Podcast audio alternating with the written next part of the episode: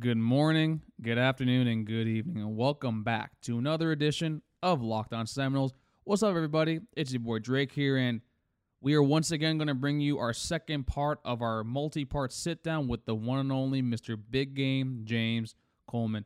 Sitting down with James for Max and myself was it was a great time, man. We discussed basically how him being a Seminole back in the day, what he saw was a standard then, what he sees at the standard now, and what he thinks actually should probably be be taking place in order for FSU to take its place back at the mountaintop. And he also gets to do a little bit of a victory lap when it comes to one Mr. Jordan Travis being the de facto best option at quarterback. And also, you know, we just discussed a little, get a little deeper with the conversation, and that will be more, basically, more of a tease for part three of our sit down. But with that being said, thank you guys so much for the love and support and making Locked On Seminoles your first listen each and every single day. And with that being said, let's go on with the show. Max, Drake, James, take it away. As always, folks, be your damn fullback.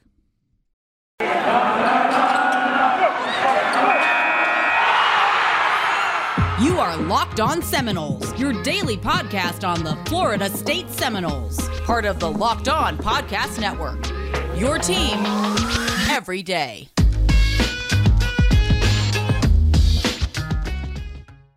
First of all, thank you for sharing like your background because I think it's great context. But there, I think there's also another side of like you're a person who clearly anything you do, you want to do to the best of your ability because you know that represents you as a man. So even like, and I, there's no way to know, right? But I, I, I almost think that no matter if you hit the lottery tomorrow, you're the guy that would be at work the day after tomorrow doing your best job. You would be, you know, you'd be like a Jackie Chan, right? Who said, yeah, my kids aren't getting a trust fund. I'm donating my money because I didn't have a trust fund, but I'm going to teach them how to make their own money if they want. So, like, even if they they don't have that motivation, maybe of like the urgency, how do how do you just communicate that back to them of do things the best you can because you're representing first yourself, but also this great legacy that you talked about. Like, how do you think Norvell can get that message through to these teams and get them to play to that standard. And do you think he's the right guy to do it also, or do you think it should be? I think Mike can be. I, I I don't like. I don't get caught up in the. I've never. I've never. In, in the things that I've written and I, the things I say, I have a daily radio show, so I, I, talk a lot. So there's a lot of things to be on there, but you'll never find a, a segment or an article where I've ever asked for a coach to be fired. I don't believe in that per se. Now I may be fed up um, like I like Jimbo in the production, but I was a little fed up with the way he left. But I can respect it a little bit more now. I, I kind of get it a little bit more. Um, I never asked for Tag to be hired or fired. The only thing I've always said, and I, I still stick to this, I do not believe coaches should be fired before three years. I believe yep. that that's just it's impossible to know what would have happened. Like you didn't even get a chance to get your full your your, your full classes in. Um, so is Mike the guy or not? Is is is irrelevant because I'm going to support whoever the head coach is, and to my damage. But I think what Mike and what Mike hasn't had the opportunity to really do outside of one year is be able to live up to his open door policy, which he really does have an open door policy. You, as a former player, you can't come in there and, and you can chop it up with him. Every time I've met Mike, it's been very good, very cordial. I actually really enjoy talking to Mike. Like talking to Mike Norvell, like we'll get you hyped. Like he's a energy, he's an energy guy how I think, and I was actually the funny. I was actually with one of my former teammates, Leroy Smith, and we were just discussing this. Like, just talk to former players, and you'll hear the passion and the intensity in their voice about Florida State. Mm-hmm. And somewhere down the line, that was lost, and it's a lot of guys who are grateful for the opportunity, but that's it. They're not grateful for the opportunity to leave a legacy for the next generation. So, funny story oh, after the 03 season, we won 10 games, lost to Miami twice, mm-hmm. and some really and some ESPN classic games. Um, and then we had the the debacle that PK Sam blames Bobby for against Clemson, where we were like, if we beat Miami earlier that year with a couple questionable calls, or we beat Clemson, you know what you know what what we're doing in the beginning of the last decade? We're playing in the national championship. Yeah, that's that's how close we were. But and then the next year, if we make a field goal against Maryland, we go into the Florida game with a little bit different, and we're probably playing in the national championship. But we had a meeting, like so, like so. When people say James, you're really really hard on these guys. Let me tell you why I'm really hard on these guys. We won 10 games. Like right now, we won 10 games. They'll throw a freaking parade in Tallahassee. But we won 10 games, ACC championship, all of that jazz. We get called to a special meeting, players only. When we go in, it is the who's who of who've played at Florida State at that time. Interesting. It was I saw Deion. I met that was the first time I ever met Deion Sanders. I was like, wow, that's prime. Prime is here. Like all these guys you grew up. They cussed us out for two hours. They told us how bad we were, how lucky we were to have what we had, how we're messing up their legacy, how we're tarnishing their image, and blah, blah, blah, and a whole bunch of other stuff. Now, at eight, 19 years old, I was extremely offended. I was mad. And we talked to them a little bit about how they never come around, and there was some reasons why, and, and some of those reasons are still here to this day. But my point is, is that and now as a dad, like you know, so I have my daughter in college, so like it was, and I don't, I'm not mm-hmm. misogynist, and you know, people say whatever they want to say. I love my baby girl to death. She she is she, she the only person who can tap my pockets whenever she wants to. But I really wanted. I've only wanted to have a son. Like my my, you can see it on Twitter. Like if you like my, I call my youngest my favorite, and he is because he hugs me and he's loving right now. He's and he's a badass. He reminds me more of parts of my personality that I like. But the franchise, my my my the boy who has my name, oh, nothing made me feel better. My son told me once, you know, Dad, and, and I'm gonna say that. Hopefully, I don't get you guys. I'm black, so I can, I should be able to say this. He said because these young kids don't have an understanding of how far back history was, right? So he said, Dad, you know, back in slavery when you played at Florida State and you guys were good, you know, like people wanted to go there, but like I like LSU and I like Odell Beckham and I like it. Do you understand how much of a gut punch that is to hear your likeness? The kid, your pride and joy, the kid who has your name tell you that he doesn't he's not a Florida State fan. He's a fan of other people because they're not any good. So I fast I rewound back and I thought about those guys coming to talk to us. They all had kids. Mm-hmm. And their kids aren't seeing the representation of Florida State that they told their kids was Florida State. My son is not seeing the representation of Florida State that he's been birthed into and that he knows. And, and, and that's why, again, it really means something. Like, I wanted to play to make sure that that next kid, like that next kid that wants to come to Florida State, was going to watch me he grew up watching me or others who I was around in my era, and I want them that to be the reason. So um, I think that's what's missing. I think if we and I and I said this, it's not that his open door policy isn't effective. It's not that we're not welcome back. It's that we're not asked back.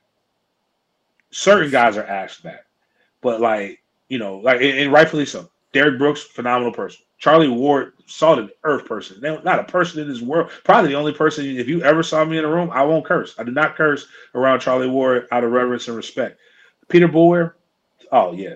First time I ever saw a Black American Express car was with Peter Boulware. Peter Boulware is it's an entrepreneurial a magnet. Those are the guys that are dope. But that those and those are the guys that were the iconic players. Peter Warrick. himself as well. But those aren't the only guys that can come and relay what it was like. 90% of those players will never be on that kind of status, but a lot of them, a lot more of them could be James Coleman's. A lot, the reality is a lot more of these guys may get some coffee and beignets like I did in New Orleans in the NFL, but they're going to become dads. They're going to become entrepreneurs. They're going to come into the community. They're going to be the representation of your football program in that manner. And what you need to do is let these guys understand the mindset that went into making us who we are. Like you mm-hmm. talk about the success, and yes, it was birth coming from a little bit of hardship, but it was also birthed by the fact that I had no choice. There was no there was no second option. There was no coming back to my mama's house. My mama, like to be honest with you, like I walked on, but it was more of what they consider a blue shirt now than okay. than, than a walk on. They didn't really. I didn't do what I was supposed to do in the classroom. That was the mm-hmm. main reason why I didn't get recruited. The recruit, I lost, I lost a ton of scholarships once they thought I wasn't going to get, I wasn't going to be eligible. Mm.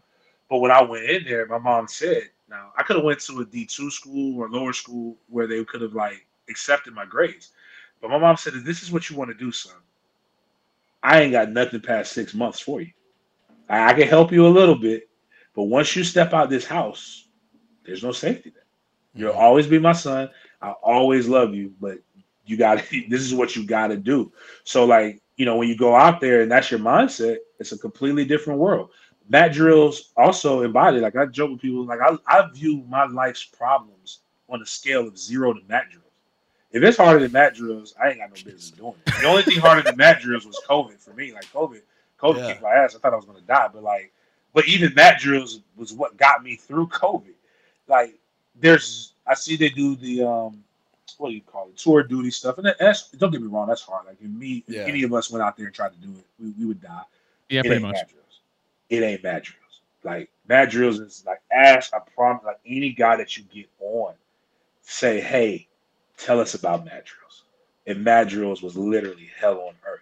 Like Mhm. no, it, it, it was cool because it taught you that the end goal was championships, and there and that nobody cares. You have a role and you have a responsibility. No matter what happens in front of you, you have to do your job. So I'm gonna put this like this is a perspective. One of the times the guy in front of me literally threw up in our spot. But that's my spot. I don't get to say, ew, there's throw up there. Trainer, can you clean this up? Coach, can I move a little bit to the left, move a little bit to the right? That's your spot. Get it done. Coach, I'm slipping because somebody threw up. Nobody cares. We did not ask you that. Your job is to do what we tell you to do. It's to the best, and not just what we tell you to do. You must will the person to your left and the person to your right through this, and that's why. Like, I mean, when I like, so again, people who think like it's just all shucks, man. This man was maniacal, and, and it was dope. It was great, and it was great. It, it was great training for young men, and it put us in a position to where we had to lose ourselves. And I think that's really where it comes down to. Football to make it to the NFL, you have to be somewhat selfish. Um, and I get that. Nobody comes to Florida State because they want to be Rhodes scholars. You come to Florida State to go to the NFL. It's always been true. It's still true to this day. That being said, you have to be able to deny a little bit of what your personal goals are for the collective goals of the group. And that's what things like mat drills, that's what a lot of our off-season training was about. And that's why so many of us are friends, even though we don't have to talk every day. But when we get together, man, the things that brought us together, like mat drills and some of the tough games, is what we're gonna always remember to our dying days. And Yeah. um, I think we got to get back to that a little bit, and I think they will. Um, you know, but there and there's some other often some admin stuff that we've got to do a Mhm. better job as Yeah. a fan base to really focus on and stop allowing them to get off the hook. Yeah. Um, I'll, I'll, I'll say this and I'll let you move on. Like, imagine if Bobby Bowden got the indoor practice facility that he asked for in 1996. How much better Florida State would be. So when I hear about football only facilities and they stopped building it because tag sucked or whatever, that's BS. You don't you don't don't if boosters I'll get my money when it no that's that's not how Alabama does it. That's not how Georgia does it. That's not how these other schools do it. They do it because they want to win in football. And facilities win, money matters. You gotta you gotta grind. And I think that's really where, you know, I, I I've seen a lot of excuses over the last couple years. Doesn't mean you hate the people there. It just means that, you know, hey, I'm about results. Nobody, my my mortgage. If I don't, it don't matter what happened. When I was in the hospital for ten days and couldn't work for damn near a month, my mortgage company said, "Hey man, that's tough, man. I hope you get better." Matter of fact, I think they sent me flowers, With and the they also sent me my mortgage. so they, said, they also said, "Hey, bro, you, you you still on the hook for this?" Like so, like I laugh at a lot of people, and I say some of their football takes makes it difficult for me to do business with them because another Mike Norvell quote: "How you do anything is how you do everything." So if this is how you you let people off the hook for this with football, I can only imagine what you do if I gave you my finances. Like, nah, bro, Yeah. I give you if I give you twenty thousand and you tell you come back and tell me it was COVID, you're gonna have to see me. You ain't gonna want to see them problems. I will say this: attitude reflects leadership. Bobby, another Bobbyism. Um, you got to approach each play with a reckless abandon and total disregard for personal safety. He literally said that a million times in my four years, and, and, and I mean, I, I I'll tell my son. It's only one- like you know, I coach an I nine flag football team. This team, and, Yeah. and they they bullied me into coaching it, and, and I don't want to because I can I understand like you know, kind of times if the parents have changed. Like Bobby also Mhm. said this: the kids haven't changed Right. the parents have changed the people have changed around the kids so like if you hold them to a, sorry sound redundant, but if you hold them to a standard, they will rise and fall to what your level of expectation is. If you Right. tell them it's okay to fail, they will fail. If you create a climate that's where it's not okay to fail, then guess what people aren't going to do? They aren't going to fail. And that was what the climate was. So that is, doesn't mean that it's not okay to lose. You can learn in that, but it's not, but you're going to, like, so when we lost, it was damn near track practice the next day.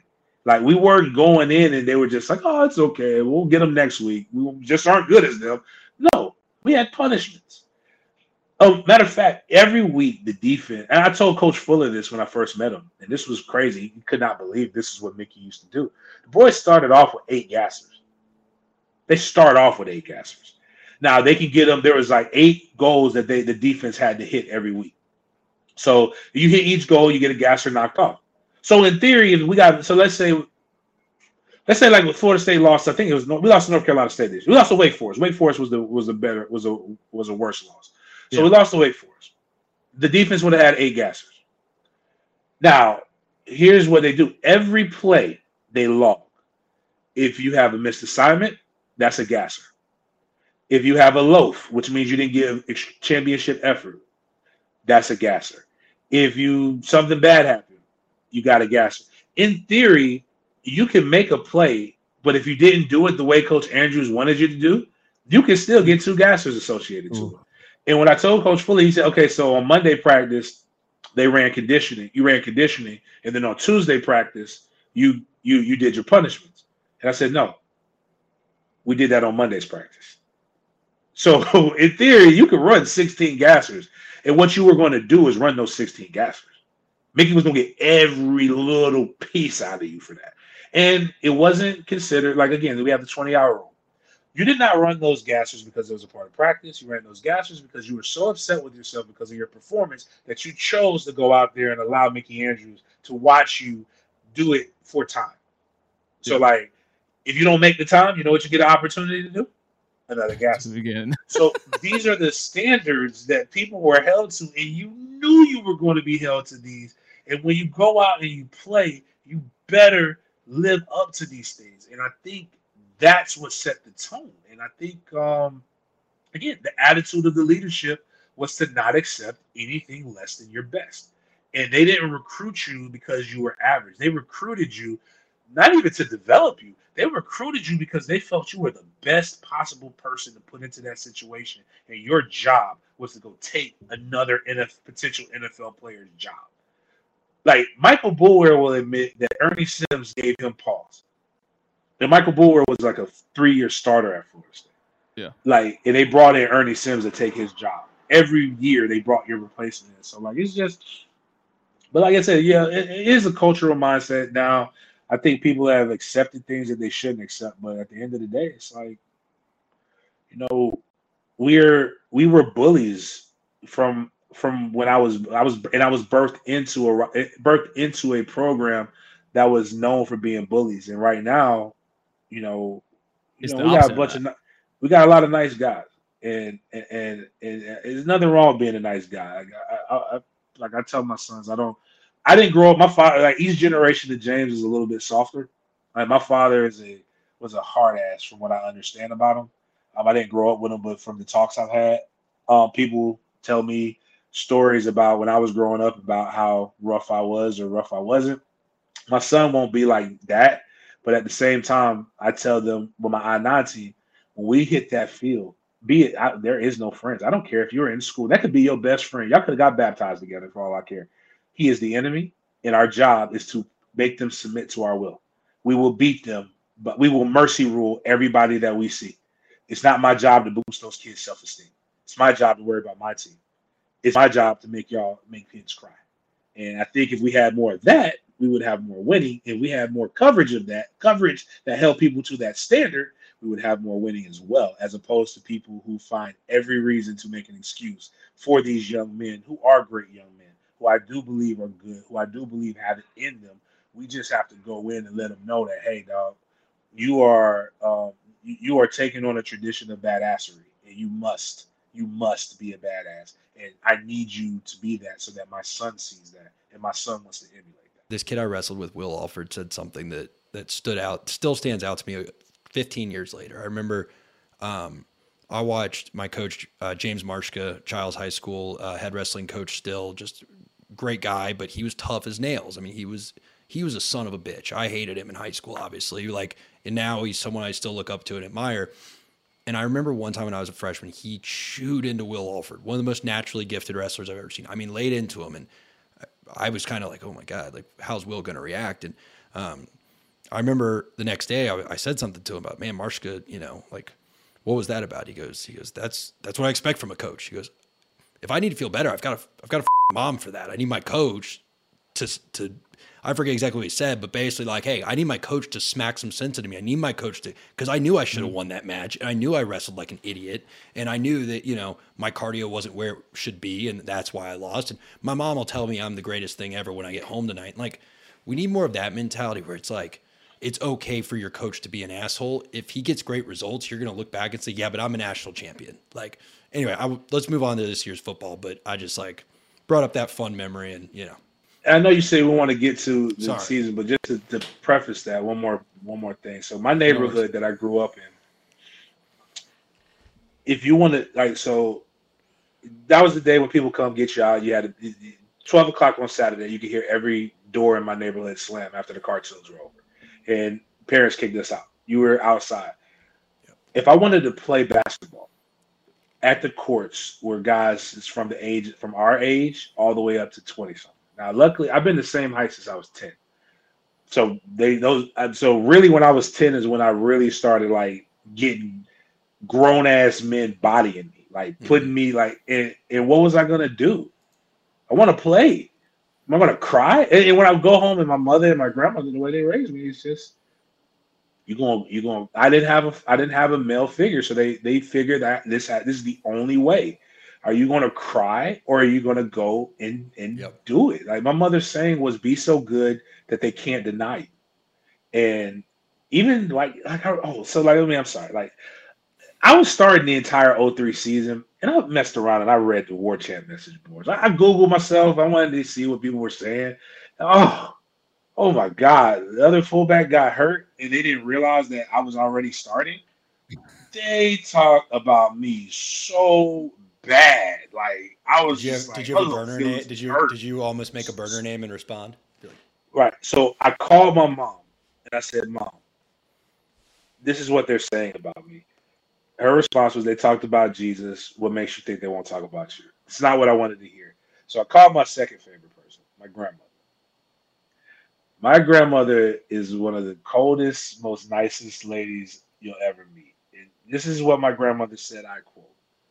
I said, Grandma, I read the message boards. They said I wasn't any good, blah, blah, blah. And my grandmother said, Who told your dumb ass to read?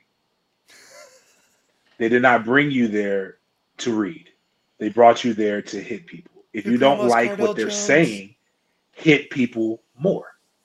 And that's what we need more. We need more Island May Watkins. We need more grandmamas coming out there telling these boys that don't come to me with your tears. Because again, and a lot of it just has to do with life. When I'm not at my best and I'm not having a great day, my tears do not pay bills. My kids are great kids, a little spoiled. They have expectations. The roof over their head, clothes on their back, good food. Their mother expects certain things. When I have my daughter, when I, my daughter's mother expected every month to make sure that there was a, a certain amount of funds that was there because of that. If those funds were not there, Nobody was sitting there feeling sorry for me not doing my job. That's not what meant. That, that's right. That's not. I mean, I, I know people like to talk about misogyny and men are too tough and blah blah blah. But nobody. The only time people love crying men is in movies and on TV shows. Your job as a man is to go out there and do your job and perform at a higher level, and that's that's really what that's the beautiful thing about football. Just go out there and impose your will on somebody else, and everything else takes care of itself. So I kind of want to give you the chance to have your little victory lap, like we said in the DMs about how you felt about uh, KZ out on the football field. Um, So I kind of want to ask, like, what were you think were the core core? Actually, Max was kind of in the same boat as you, actually, about JT People and literally KZ. acted like I was crazy when I was like, Yeah. I was like, guys. So, this- what do you think was kind of the, I guess, core issue behind how 2022 fell out, and also how do you feel how Mike has kind of addressed the needs, kind of in recruiting in the portal, to kind of uh, like do them well? Because right now, you know, the hot topic is that we're not going after a, QB, a transfer QB, where we haven't landed the elite offensive linemen. So, like, what do you, how do you feel that 2022 played out, and how you think, feel that Norvell's been addressing those needs probably by replenishing the roster? I think 2022 was a year that we we we really missed a great opportunity. We missed a layup, and we missed a layup trying to worry about all the things that were not football related. Mhm. And I'll go in and we'll start off with the McKenzie Milton thing. And great story, great young man. I love it. I hope he gets into coaching. I think we need more people like that around. I I have a hard time exalting like so when you think about our fan base, guys who transfer out are scum of the earth. They're terrible people. Guys who transfer in are supposed to change our culture, but they left another program. Dude, this is literally what I said. Sorry to cut you off, but like uh, people acted like I was the worst human on earth last summer when I was like, he said he left because his best friend was Dillon Gabriel. My best friends were like, I love BJD to death. BJD is a great person. I think he's doing big things in Alabama back home as an engineering, but But he was a redshirt freshman. I was a true freshman. We battled every year that I was there. Joe Surratt came in after me. I love Joe. I can love you and not want you to take my spot. I'd be Right. damned if I'm giving anybody what I got. Like, Like It's if there's like a way for both of us to eat, like if we can, bu- Yeah. if we can do a I formation and you can be fullback, I can be tailback, sure. But if there's one QB spot, but there's only one I way. that's Like, my way of the league. only one way You're not have it taking right it from me. I don't care how good of friends we are. Like so to Right. me, yeah, I always had a big issue with that. But I I'm think that's the- feels that way. And I remember when I first started saying Jordan Travis isn't as bad as what everybody says. It was, well, he ain't here no more. And he, he he's the biggest Jordan Travis fan in America. I got that from Kenny Dillingham. Yep. Kenny Dillingham is the one who told me that. Kenny Dillingham is the one who told me he had never seen KZ throw. And I'm like, how is everybody anointing somebody a starter that we haven't seen throw? And then I remember I got a lot of hate and flack because of the two second clip. And so that just to let you people know, like I made my money a lot of different ways, but how I made my money before media was in sports performance training. And I Mhm. specialize in what they call reconditioning. I've probably trained about 250 people who have come off of ACL tears, who've come off of MCL tears, and getting them ready to go back. And what I saw was a lack of explosion.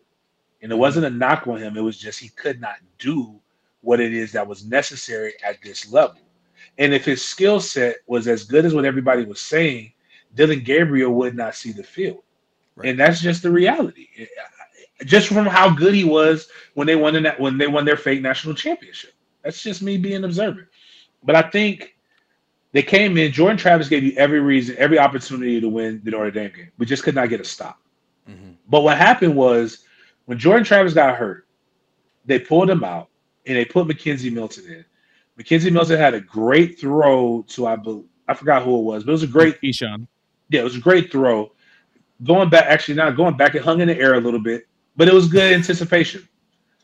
They scored with Treshaun Ward, I believe, scored the touchdown on that drive, or Corbin, whatever. We ran I'm it. sure they ran in. Yeah, He had 40 yards. Yeah, I think he had 47 yards total passing that game, 40 of which came on that drive. Mhm. He had no touchdowns. He literally did absolutely nothing to win to keep you in that game. Jordan Travis is the one who kept you in that game, and it was Jordan Travis's legs and his ability. Now there were a couple things that happened. That two of the interceptions, I've one of them I've never seen before. Like when the guy came from the other hash to pick it off, like that's just that's God's will, man. Like you, you can't you like that's not you're not supposed to have the backside safety intercept an out route. Like that doesn't happen. Like my man was running, he was moving. That guy would be a top five pick too, by the way. Yeah. So when that happened, everybody was in this McKenzie Milton love fest, and it was great.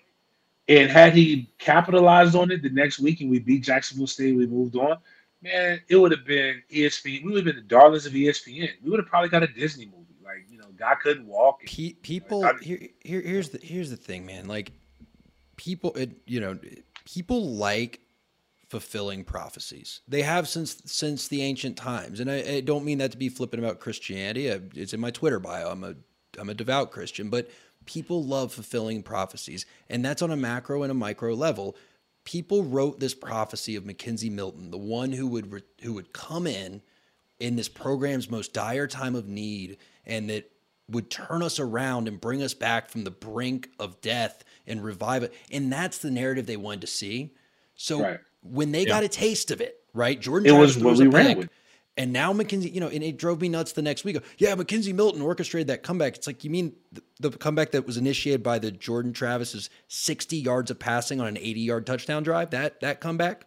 The one where, okay, I'm just making sure we're on the same page. Like, and that's not a knock on McKenzie. It's just I think that was the issue. What what I am knocking, and I want your opinion on as a former player, is it's concerning to me that the coaches, Mike Norvell in particular, seemed to be prisoners of the moment once Right. that narrative started to come to fruition. That's what I was going to say. Like Yeah. you said with the And message that's board, what lost the locker room. you got to block that. Sh- you got to block that shit out. Who cares if the fans are saying you should start KZ? You're the coach, so it, yeah. Right. So after all the losses, PK again. I, I, I don't not picking on my former teammate, but he, You kind, you kind of he are. said he said something right. The locker room was lost, and, and I want people to understand. Hear me in this. If we lose, what was it? Was it was a three game? Was it four? How many games? Did we lose? Four game. We were 0 4. Four. If the locker room isn't in shambles, I- question every man in that locker room. If y'all had lost to an FCS team when you were there, would y'all have gotten out of that locker room without at least one fist fight? No, I'm a oh, perfect example. Well, um, I'll give you a great example. We played Miami, 05. Mm-hmm. Uh, we won. Very tough, quick turnaround. So I, I understand what happened with Notre Dame. We played Citadel. We um we had a terrible first half. I want to say either Citadel was beating us like ten to seven, or we were winning thirteen to seven or ten. It was something like that. Mm-hmm. I lost my ever loving mind on the offense. I cussed everybody slap out. I'm not saying that's why we ended up beating them by 60, like beating 60 to something or whatever. But what I am saying is that would have never flown in any a- aspect. Like there's no I can agree that we aren't as talented as Georgia. We aren't as Mhm. talented as Alabama. What I can't agree is is we're not we're not eons better than Jacksonville State. This wasn't even the best Jacksonville State team. The team the year before was better than this one. But like we lost. But even when you go back and you look at last year's Jacksonville State team, Mm-hmm. we were losing that game when they didn't play Jordan until they played Jordan Travis. We put Tate Rodemaker in there who looked like he had never played football before. And we put everybody in besides him. And then, which I think is what really kind of started making people like, why are you not playing the guy who's responsible for the only wins you have? I want to. I want to. that's the problem. What's up, guys? Drake here. Thank you guys so much for listening to today's episode with the one and only Mr. Big Game James Coleman.